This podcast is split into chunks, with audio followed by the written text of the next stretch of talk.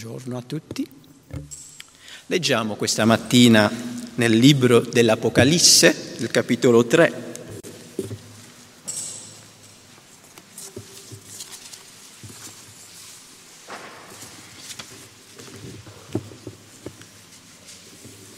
Apocalisse, il capitolo 3. Leggiamo dal versetto 14 fino al versetto 22.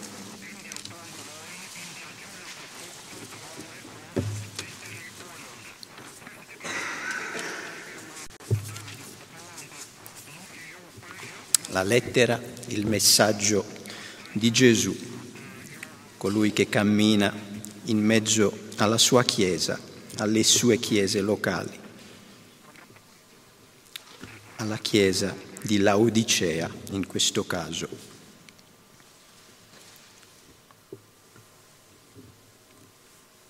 Apocalisse capitolo 3, dal versetto 14 fino a 22.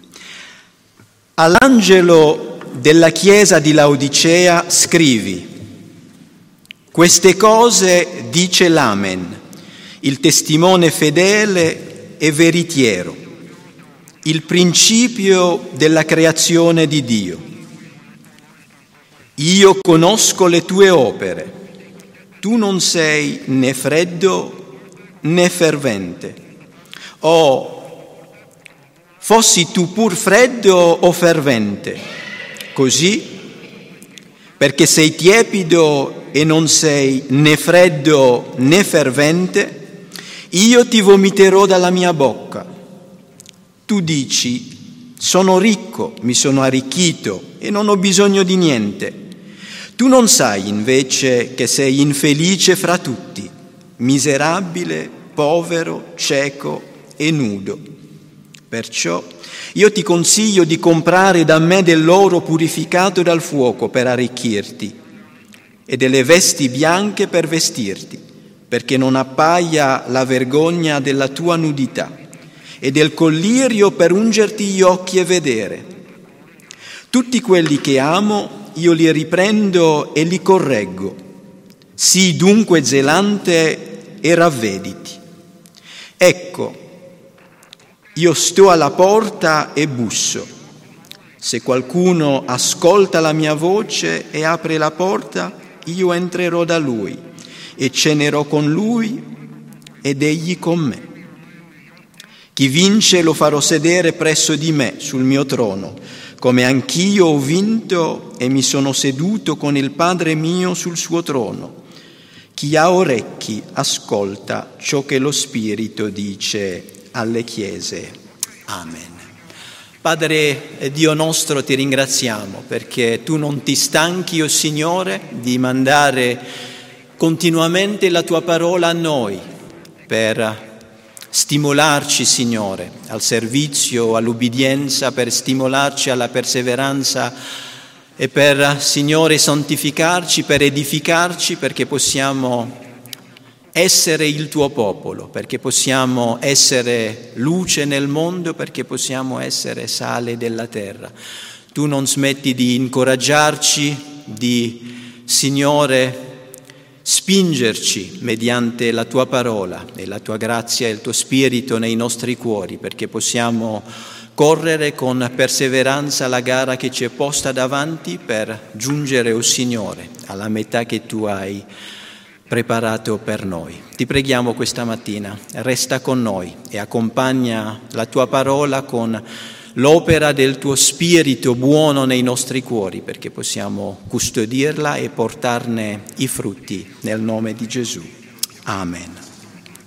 Qualcuno, fratelli e sorelle, ha intitolato uno studio sulle lettere di Gesù alle sette chiese dell'Apocalisse Così, cosa pensa Gesù della sua Chiesa?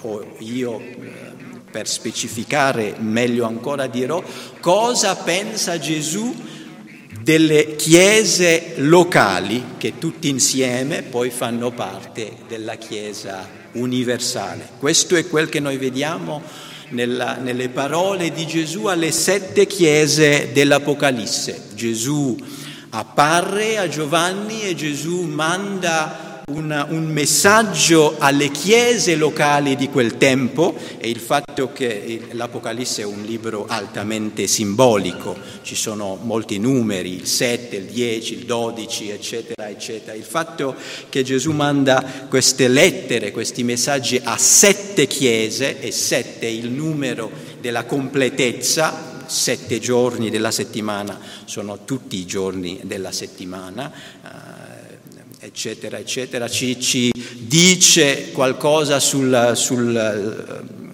sul, sul la simbologia di sette, il fatto che Gesù manda il suo messaggio a sette chiese, vuol dire che le parole di Gesù si applicano a tutte le chiese, le chiese di quel tempo, perché naturalmente non c'erano soltanto quelle sette chiese locali sulla terra, c'erano molte altre chiese in tutto l'impero romano arrivato a, certo, a questo punto della storia della Chiesa.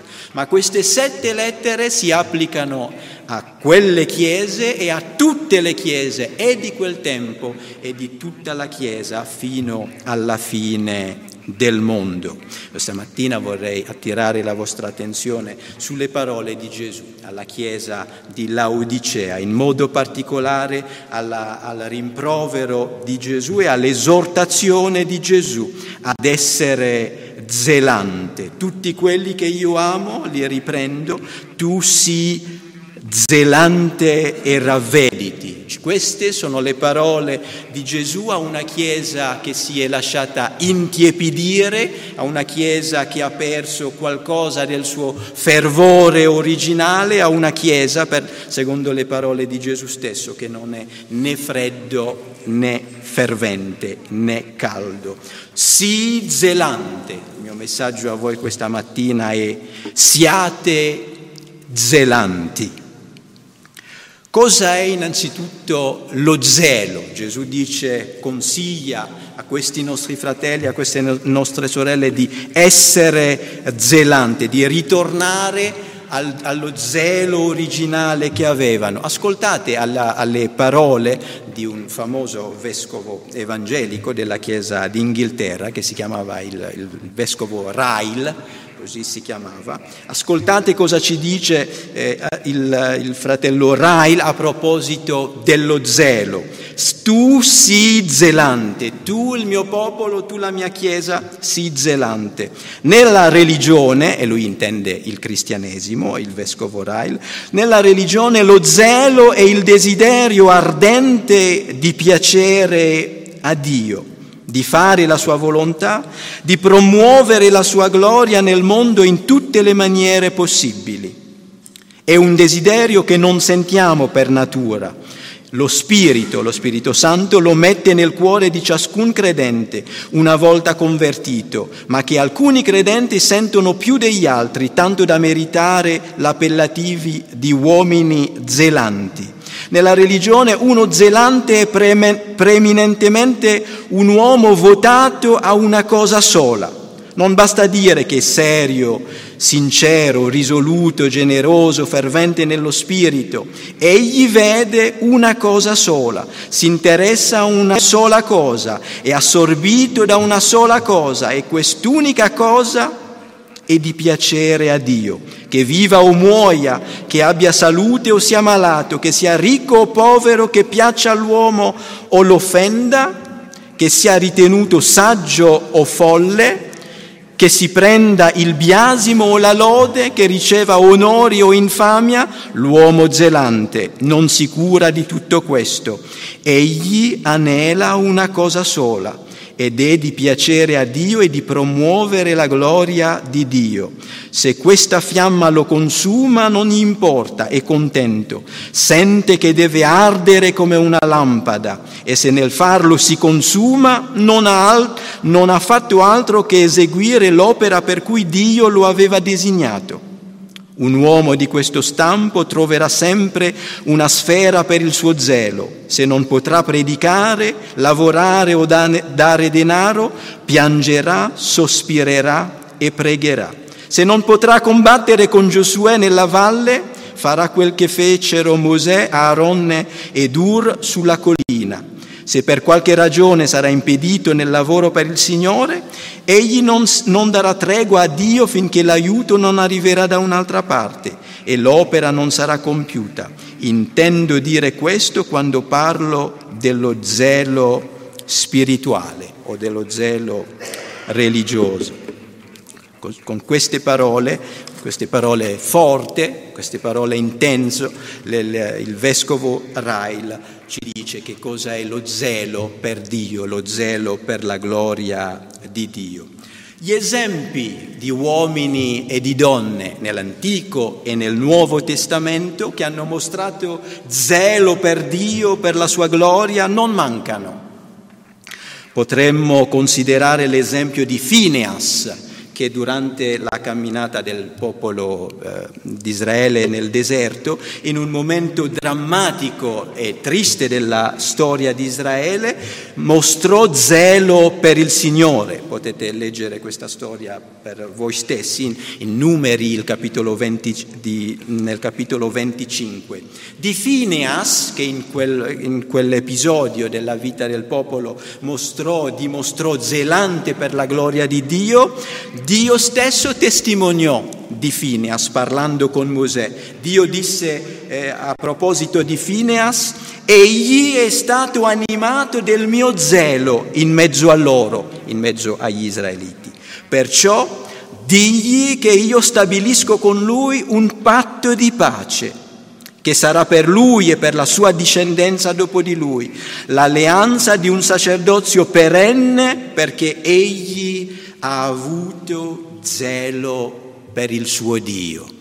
Dio, vedendo quest'uomo che mostra, che si dimostra zelante per Dio e per la gloria di Dio, gli fa la, la promessa di un patto di pace, di un'alleanza, di un sacerdozio, oh, di, di un sacerdozio perenne e con lui addirittura per la sua discendenza dopo di lui. Potremmo considerare altri uomini come Mosè stesso, come Davide, come il re Giosia, ma questa mattina voglio attirare la vostra attenzione per quanto riguarda eh, lo zelo su Elia, il profeta nell'Antico Testamento. Questo grande profeta ha vissuto in tempi difficili, in Israele. Sul trono regnava uno dei re più malvagi della storia di Israele, il re Acab. E come se non bastasse, accanto al re regnava una regina, una donna pagana, crudele, malvagia ed empia, Izebel che fece uccidere dei, dei, profeti del Signore in Israele. In quel tempo gli israeliti avevano abbandonato il Signore, infatti le cose era, si erano messe talmente male in quel tempo che arrivato a un certo punto Elia pensò di essere l'unico uomo che era rimasto fedele al Signore. Ma il Signore eh, poi apparendo ad Elia gli disse che oltre a lui il Signore si era riservato 7000 uomini e donne in Israele, quelli che non, avevano, eh, non si erano inginocchiati dinanzi a Baal per servirlo. E così Elia venne a sapere che lui in realtà non era solo, ma c'erano altri in Israele che erano rimasti fedeli al Signore. E in un tempo così difficile, così drammatico, cosa fa Elia? Elia non se ne va su una montagna a fare l'eremita, mandando tutte, tutte eh, gettando la spugna e dicendo ormai qui non c'è nulla da fare per me, Elia invece si alza e sta dalla parte del Signore. Elia predica la parola di Dio, Elia sfida la falsa religione in Israele in mezzo al popolo di Dio ed Elia esorta il popolo a tornare al vero Dio per confidare in lui e per servirlo. Elia rischia la sua vita più di una volta per servire Dio e restandogli fedele e cercando di convincere anche altri a ritornare al Signore e dimostrare fedeltà al Signore. Cosa animava questo profeta? Ce lo dice lui stesso una volta mentre lui sta scappando dalla, dalla regina malvagia che lo ha minacciato di morte, mentre lui scappa e si trova in una spelonca, lì il Signore apparre ad Elia e dice a Elia, chiede ad Elia cosa ci fai qui Elia, cosa ci fai qui in questa spelonca? Elia risponde io sono stato mosso da una grande gelosia per il Signore, per il Dio degli eserciti. Primo Re, il capitolo 10, il versetto 14. Io, Signore, sono stato mosso da una grande gelosia per il Signore degli eserciti. Signore, lo zelo per te, lo zelo per la tua causa, lo zelo per il tuo servizio, per il tuo regno, lo zelo per te che sei il Signore, il vero Dio, mi ha mosso, lo zelo per te mi ha consumato e io mi sono dato da fare per servirti e adesso io sto scappando, come conseguenza c'è la malvagia regina che vuole distruggere la mia vita. Dio se Dio ha onorato prima nel tempo Fineas per il suo zelo, promettendogli un patto di pace, un patto per il sacerdozio per lui e per suo, eh, la sua discendenza, Dio onora Elia verso la fine mandando un carro fiammeggiante, un, il carro della gloria che prende Elia e lo trasferisce. E poi nel Nuovo Testamento Elia sarà uno dei due uomini, oltre a lui, Mosè, al quale il Signore concederà il grande privilegio di poter apparire sul monte della trasfigurazione per avere una conversazione teologica con il Signore davanti a Pietro e davanti a Giovanni e Giacomo che stava lì.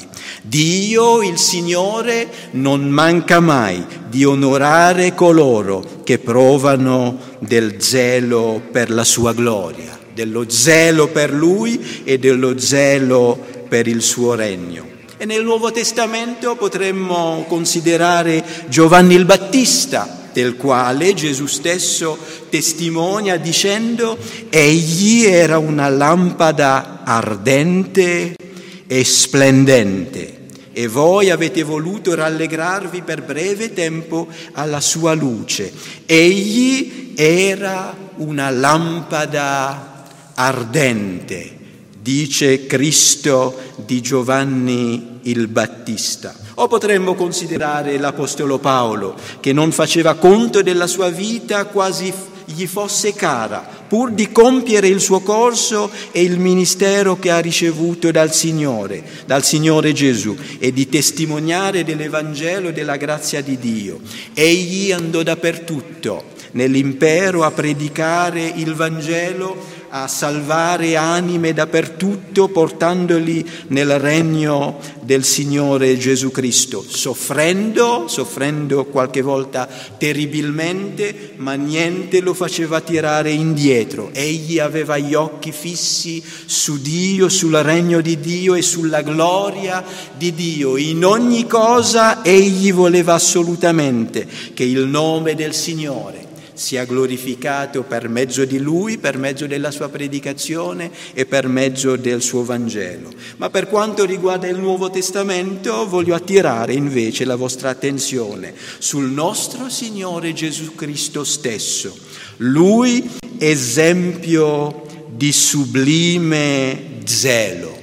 Egli disse di se stesso, il mio cibo è di fare la volontà del Padre mio. Osservandolo mentre un giorno purifica, purificava il Tempio, scacciava quelli che, che commerciavano dentro il, il, Tempio, proprio il Tempio materiale di Gerusalemme, i suoi discepoli si ricordarono che sta scritto in un salmo nell'Antico Testamento, lo zelo della tua casa mi consuma. I discepoli vedendolo capirono che è di lui che parla quel, quel salmo dell'Antico Testamento che dice lo zelo della tua casa mi consuma. Cristo era un uomo di zelo, lo zelo per il Padre suo, per la gloria del Padre suo, lo zelo della casa del Padre suo, addirittura lo consumava. E dopo dopo aver purificato quel tempio che era soltanto un tempio temporaneo, infatti dopo, dopo il tempio è stato distrutto, con lo stesso zelo Cristo, avendo amato la Chiesa, ha dato se stesso per lei, per santificarla dopo averla purificata, lavandola con l'acqua della parola, per farla comparire davanti a sé gloriosa, senza macchia, senza ruga o altro. Cristo stesso, colui che viene alla sua Chiesa nell'Apocalisse, lui stesso è l'esempio sublime di quello zelo che lui chiede alla sua Chiesa. E avendo mostrato lui, avendo dato l'esempio di zelo sia per la gloria di Dio da una parte, sia per la salvezza e la gloria del suo popolo dall'altra parte, il divino sposo, lo sposo celeste, viene alla sua, alla sua sposa e chiede di essere amato, chiede a colei che lui ha tanto amato di essere ricambiato nell'amore. Egli chiede alla sua sposa di essere zelante anche lei come lui è stato e come lui è tuttora zelante e per la gloria di Dio e per il bene e la gloria della sua Chiesa. Lo zelo Cristo viene a, a, questa comunità locale della Laodicea e esprime il suo, il, il, la, la, il, suo disaccordo con la tiepidezza, con l'apatia che caratterizzava questi credenti di questa comunità locale. Addirittura eh, oggi è, è, molto comune nel, alla televisione i programmi di cucina, ormai tutta la giornata e tutta la notte ci sono ogni tipo di, di programma sulla cucina, qualche volta eh, a, a me piace, piacciono questi programmi, qualche volta mentre guardo eh, dico a chi mi sta accanto, ma, ma, te guarda un po' che mestiere, uno va in giro per il ristorante a mangiare e a, ad assaggiare e viene pagato per fare, per fare questo lavoro. Eh? I chef, soprattutto quelli, voi sapete che quelli più severi sono, sono gli italiani naturalmente, si mettono lì... Eh, mangiano, bevono, qualche volta addirittura odorano il piatto, prima di mangiarlo fa, prendono il piatto e vi confesso che per me è un gesto poco elegante, ma loro lo fanno perché vogliono essere, vogliono proprio andare fino in fondo, prendono il piatto così, se lo mettono davanti al naso, lo odorano, poi cominciano a mangiare, ad assaggiare, poi danno il giudizio sul piatto.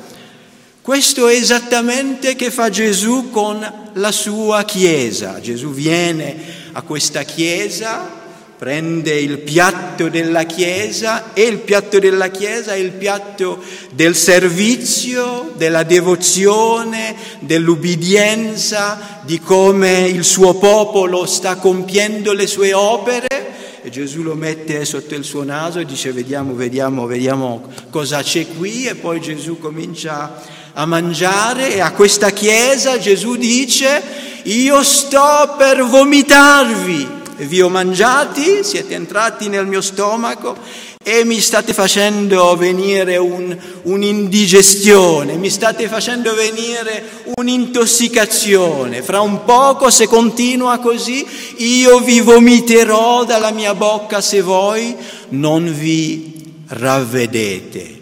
Chiedo e pretendo da voi che siete il mio popolo, che come io sono stato zelante per voi. Gesù ricorda a questi credenti, coloro che io amo, li riprendo. Io vi ho amati, vi ho amati di un grande amore, vi ho amati di un amore eterno, di un amore incomparabile. Ho mostrato e tuttora mostro zelo per la gloria del Padre mio e per il vostro bene, per la vostra gloria nel regno di, del, del mio Padre. Perciò chiedo da voi di essere ricambiato. Non mi piace la vostra tiepidezza, non mi piace la vostra apatia. Voglio che voi vi ravvediate e voglio che siate zelanti. Esaminiamoci questa mattina. Se Cristo dovesse scendere dal cielo questa mattina e venire da noi per mandarci un messaggio, cosa direbbe di noi? cosa direbbe di noi, della nostra devozione alla sua persona, cosa direbbe di noi della nostra ubbidienza, cosa direbbe di noi delle nostre opere, delle opere che abbiamo fatto questa settimana, delle opere che abbiamo fatto questo mese, delle opere che abbiamo fatto l'anno scorso, delle opere che faremo in questa giornata, cosa direbbe Gesù della nostra lode e della nostra adorazione questa mattina, cosa direbbe Lui dell'ascolto della parola, del nostro ascolto e del nostro ricevere la sua parola nel nostro cuore questa mattina. Egli è il testimone fedele e veritiero. Questi credenti nella loro mente pensavano di andare bene, dicevano noi ci siamo arricchiti, io sono ricco, dice la voce di questa Chiesa, ormai non ho più bisogno di niente, ma queste, questi credenti avevano come una malattia ai loro occhi spirituali Cristo, il testimone fedele e veritiero, colui che vede ogni cosa e vede ogni cosa esattamente com'è, egli vede ogni cuore, egli scruta il cuore e i rene, egli conosce le nostre opere, egli conosce le motivazioni che stanno dietro le nostre opere, egli conosce le nostre opere pubbliche, quelle cose che noi facciamo davanti agli occhi degli altri ed egli conosce soprattutto le nostre opere private, quelle cose che pensiamo, che diciamo, diciamo e che facciamo quando gli occhi degli altri non stanno su di noi, non ci guardano per giudicarci, per valutarci e, e per scrutarci. Cristo è il testimone fedele. Cosa egli direbbe di me e di voi questa mattina? Siate zelanti, siate zelanti fratelli e sorelle nella preghiera Gesù nella sua preghiera ci ha insegnata innanzitutto a chiedere che il nome del Padre sia santificato, che il suo regno venga e la sua volontà sia fatta. Cioè siate zelanti per il nome del Padre. Nella vostra preghiera ricercate la gloria del Padre, ricercate il regno del Padre e ricercate la volontà del Padre. Siate zelanti nella lode. Grande il Signore, ci dice un salmo, ed egli è degno di lode eccelsa. Noi fratelli non, non, non, siamo di quelli che credono nello stimolare la lode e l'adorazione con mezzi artificiali ormai, ormai in, in, molte chiese si, si, cerca di stimolare le persone a lodare, ad adorare il Signore in modo fervente con mezzi artificiali, con, con eh, l'uso massiccio di musica, con una corale grande e mettendo al massimo il, il volume del, dei, dei, microfoni di quelli che, che formano parte della, del, del, della corale, di quelli che stanno davanti e dovrebbero stimolare gli altri altri nella lode. Noi non, non crediamo che, che, con mezzi artificiali possiamo stimolare i cuori ad adorare, a, a, a, a lodare il Signore con più fervore. Ma non dobbiamo sbagliare, fratelli. C'è una lode che è davvero fervente e c'è una lode che è una lode tiepida e che non piace al Signore. Ascoltate cosa dice il Signore a proposito di una lode che il Signore non gradisce. Avrei potuto scegliere le parole del profeta Isaia, ho scelto invece le parole del, del profeta Malachia, che sono più breve, ma sono altrettanto molto illuminanti. Ascoltate cosa dice il Signore della lode del suo popolo al tempo di Malachia. Voi però lo profanate, cioè profanate il nome del Signore, di, di, quando dite la tavola del Signore è contaminata e ciò che dà come cibo spregevole. Voi dite anche, ah che fatica, e mi trattate con disprezzo, dice il Signore degli eserciti.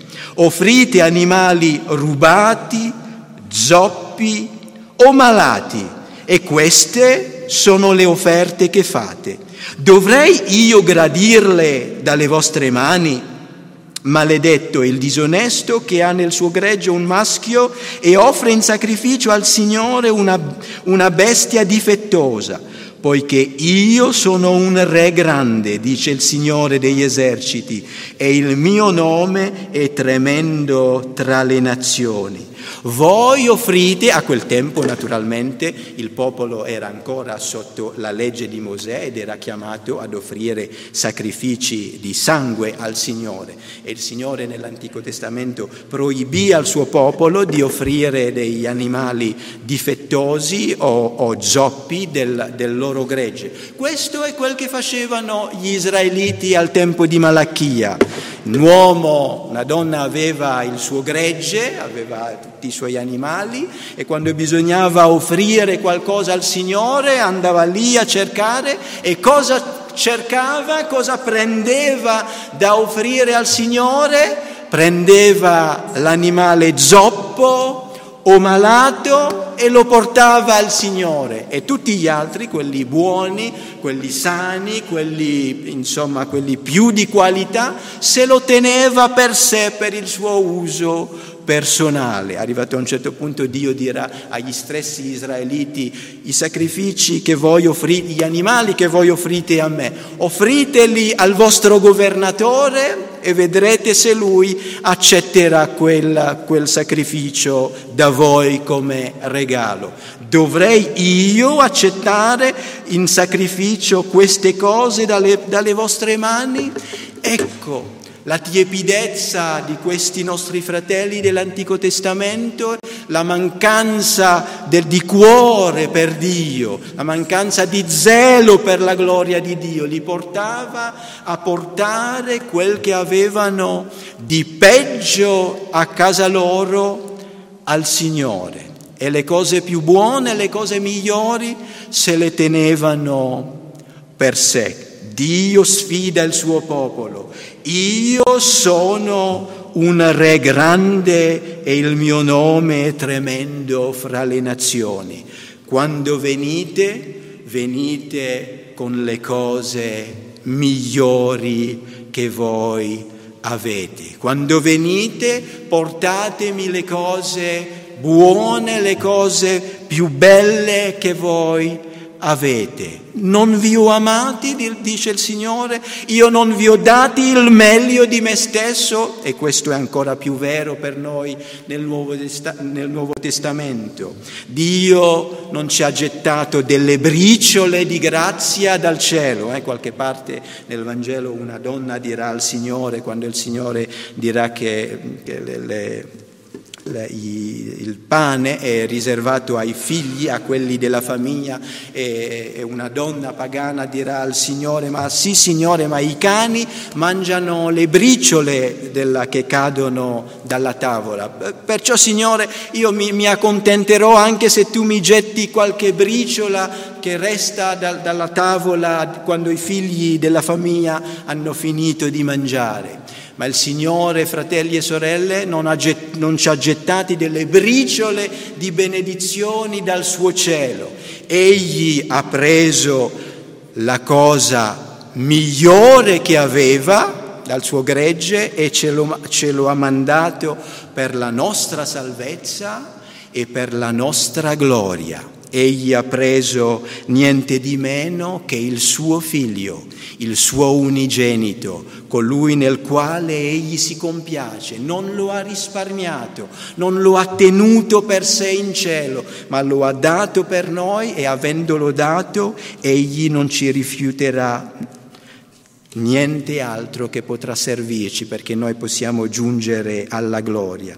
E noi dovremmo rispondere, corrispondere a un amore così grande portando usando adesso un linguaggio metaforico, degli animali zoppicanti al Signore, non dovremmo piuttosto rispondere all'amore di Dio con grande slancio, con grande fervore, con grande ardore, impegnandoci per piacere al Signore che ci ha amato di un così grande amore? E poi per concludere, siamo zelanti nelle buone opere. Cristo ha dato se stesso per liberarci da questo mondo e per fare di noi un popolo zelante nelle buone opere. Tito 2,14. Non soltanto dobbiamo fare le buone opere, ma dobbiamo essere un popolo che mostra zelo in quelle buone opere che compie per il suo sposo, per il suo Signore. Zelanti nella preghiera, zelanti nella lode e zelanti nelle buone opere. Serviamo il Signore, fratelli e sorelle, serviamo il Signore con ardore, con fervore di spirito, con zelo. Tu dunque sii zelante e ravvediti Oh, ma fratello Giuseppe, per te è facile stare lì questa mattina a parlare di ardore e di fervore, ma tu lo sai, veniamo da due, tem- due anni difficili anche adesso i tempi sono difficili. Il Signore capirà se, se il mio zelo si è affievolito un po' durante questi tempi così duri. Non è così, il Signore sa che noi siamo polvere, il Signore sa che in certe situazioni insomma ci, ci lasciamo un po' andare. E, i tempi non possono giustificarci se, siamo, se manchiamo nello zelo. Fratelli, Gesù non viene soltanto per rimproverare alla sua sposa la mancanza di zelo, di ardore e di fervore, ma il Signore offre anche la soluzione al loro problema e al nostro problema se questa mattina noi siamo dei laodiceani. Cristo non si limita soltanto a rimproverare, ma egli dà la soluzione. Ecco, io sto alla porta e busso. Se qualcuno ascolta la mia voce, apre la porta, io entrerò da lui e cenerò con lui ed egli con me. Voi avete bisogno di me per recuperare il vostro slancio, per recuperare il vostro zelo, per ritornare alle vostre opere di prima. Senza di me non potete fare nulla ma io sono la vostra forza. Vengo a voi, vengo a voi e vi invito alla comunione con me. Ecco, io sto alla porta e busso. È un invito alla comunione. Se qualcuno apre la porta, verrò, entrerò e cenerò con lui e lui con me. E cenando con me, da me in me troverete la forza per ritornare al vostro primo amore, alla mia presenza, dal mio spirito, dalla mia potenza che viene da me, che entra in voi, che vi sostiene e che vi, che vi soccorre, voi potrete tornare ad essere zelante. Io ti consiglio di comprare da me dell'oro purificato dal fuoco per arricchirti e delle vesti bianche per vestirti perché non appaia la vergogna della tua nudità, di comprare da me. Io vengo a voi, io mi offro a voi, sono io la risposta al vostro problema. Venite a me e cercate da me e da me troverà, troverete la forza, da me troverete la grazia e da me troverete del collirio per i vostri occhi perché potete vedere bene, da me troverete le vesti bianche per vestirsi, per comparire dinanzi a me senza vergogna e da me troverete dell'oro purificato dal fuoco per arricchirvi veramente.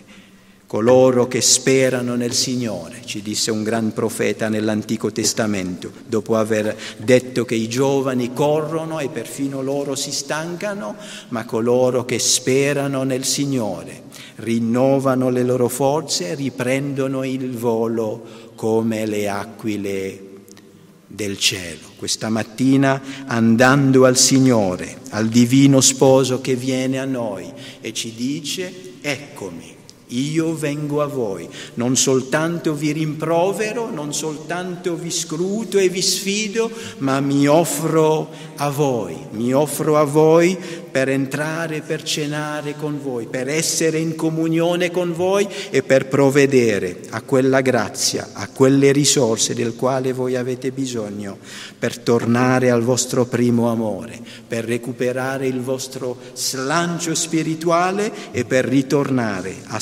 servirmi con tutto il vostro cuore con zelo, con amore per piacere a me e al Padre mio. E a chi vince io gli farò sedere alla mia destra come io ho vinto e siedo alla destra del Padre mio nei cieli.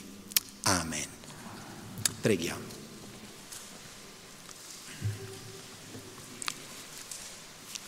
Signore Dio nostro,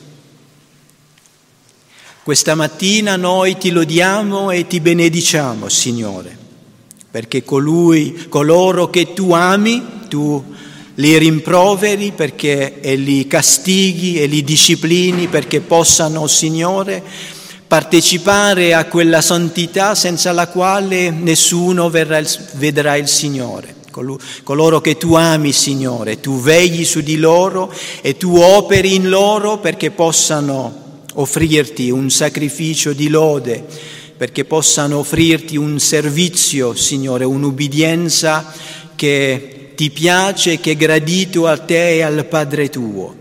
Ti ringraziamo, Signore, per averci amati, ti ringraziamo per aver versato il tuo sangue per noi, perché possiamo essere un popolo lavato, purificato mediante il sangue tuo e mediante la parola tua, per essere un popolo zelante per quelle buone opere che tu hai preparato in anticipo perché noi le pratichiamo. E ti ringraziamo perché tu non ci lasci soli sulla, sulla nostra gara che, Signore, è dinanzi a noi, ma come tu hai promesso tu cammini con noi fino alla fine della tua chiamata, che tu rialzi, o oh Signore, coloro che sono caduti, che tu, Signore, non spegni il, la, la, la candela che si va spegnendo ma che tu rianimi, o oh Signore, tutti coloro che in te, Signore, confidano perché possano rinnovare le loro forze, prendono il volo come aquile e camminare determinati, Signore, nel cammino dinanzi a loro, verso il tuo regno celeste. Questa mattina veniamo dinanzi a te, o oh Signore tu che sei grande e tu che sei potente, tu che Signore presso di te possiedi tutto ciò del quale noi abbiamo bisogno per la vita e per la pietà. Ti veniamo dinanzi a te chiedendoti perdono, Signore, se ci siamo lasciati andare a causa delle difficoltà della vita, a causa delle pressioni esteriori, anche a causa del peccato che ci avvolge così facilmente.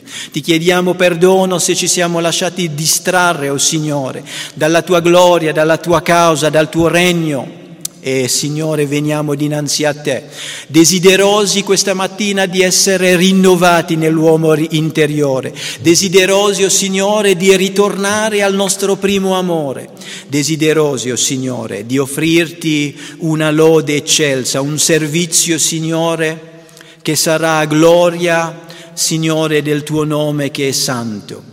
Signore nostro Dio, rinnovaci nell'uomo interiore, ti preghiamo questa mattina. Ti preghiamo di effondere il tuo spirito, lo spirito della grazia, lo spirito del, dello zelo nei nostri cuori, perché noi possiamo, Signore, dimenticando le cose del passato, fissare i nostri sguardi su di te e sul premio, Signore, che tu hai in riservo per tutti coloro che corrono la gara, Signore, che tu hai posto dinanzi a loro. Che noi possiamo essere come te, Signore, tu che per la gioia che ti era messo davanti. Hai disprezzato l'infamia, o oh Signore, sopportando la croce, andando a morire per i nostri peccati. Tu che sei seduto alla destra del Padre, ascolta questa mattina la nostra preghiera e rinnovaci nell'uomo interiore, mediante la tua parola e mediante il tuo spirito e fa che possiamo ritornare, Signore, a servirti con tutto il nostro cuore. Te lo preghiamo e ti supplichiamo questo nel nome di Gesù. Amen.